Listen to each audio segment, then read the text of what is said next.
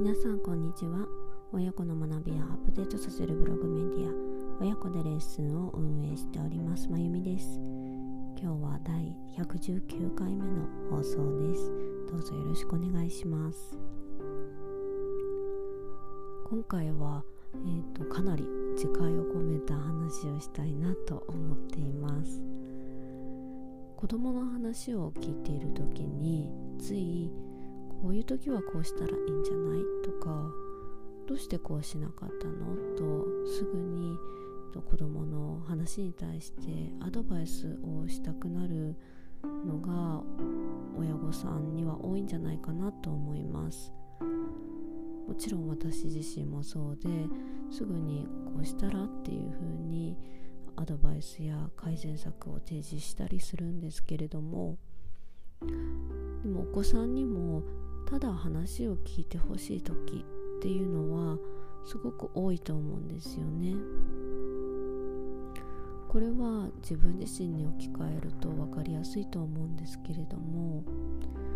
例えば私の場合夫に話を聞いてもらっているといろいろと代替策とか改善策を提示してもらえるんですよねでもそういう時にいやそうじゃないんだよなとかただうんうんって聞いてほしいんだよなって思うこともあるんですよね。おそらく、えっと、この放送を聞いているお父さんお母さんの中にもと誰かに話を聞いてもらっていてすぐにアドバイスをされると「うん分かったやってみるよ」で終わってしまってでももっと話を聞いてほしかったのになっていうふうにモヤモヤっとしたことってあるんじゃないかなと思います。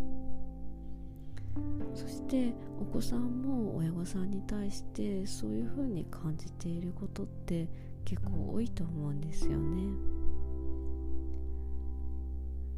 そうなんですけれども人のことになると気持ちを分かって行動できなくなるものなのだなってあの今回私自身の出来事を考えてすごく思ったんですよね。相手の気持ちに立って考えることが大事と頭では分かってるんですけれども娘に対してあの本当の意味でそれができていなかったなと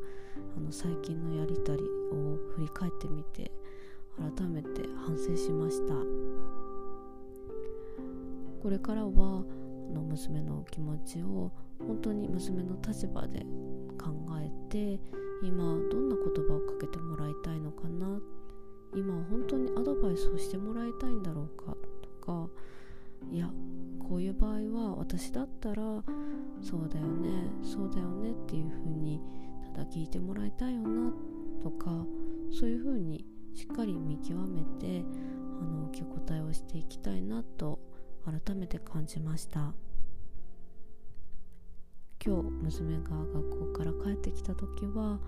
アドバイスしたい気持ちはちょっと抑え気味にしてじっくり話を聞く体制を整えていきたいなと思います。皆さんも今日は連休明けでお仕事やお子さんの学校があの始まる方が多いと思います。どうしても連休明けってバタバタしやすい日だと思いますが心はいつも以上に穏やかに穏やかにという気持ちであのやっていっていただけたら嬉しいなと思います。はい今日はちょっと反省会みたいな感じで私の最近の娘とのやり取りを振り返ってこういうところもっとちゃんとしていきたいなっていうお話をしました。はいでは第119回目の放送はここまでとさせていただきます。今日も最後までお耳をお貸しくださりありがとうございました。次回の配信もぜひよろしくお願いします。まゆみでした。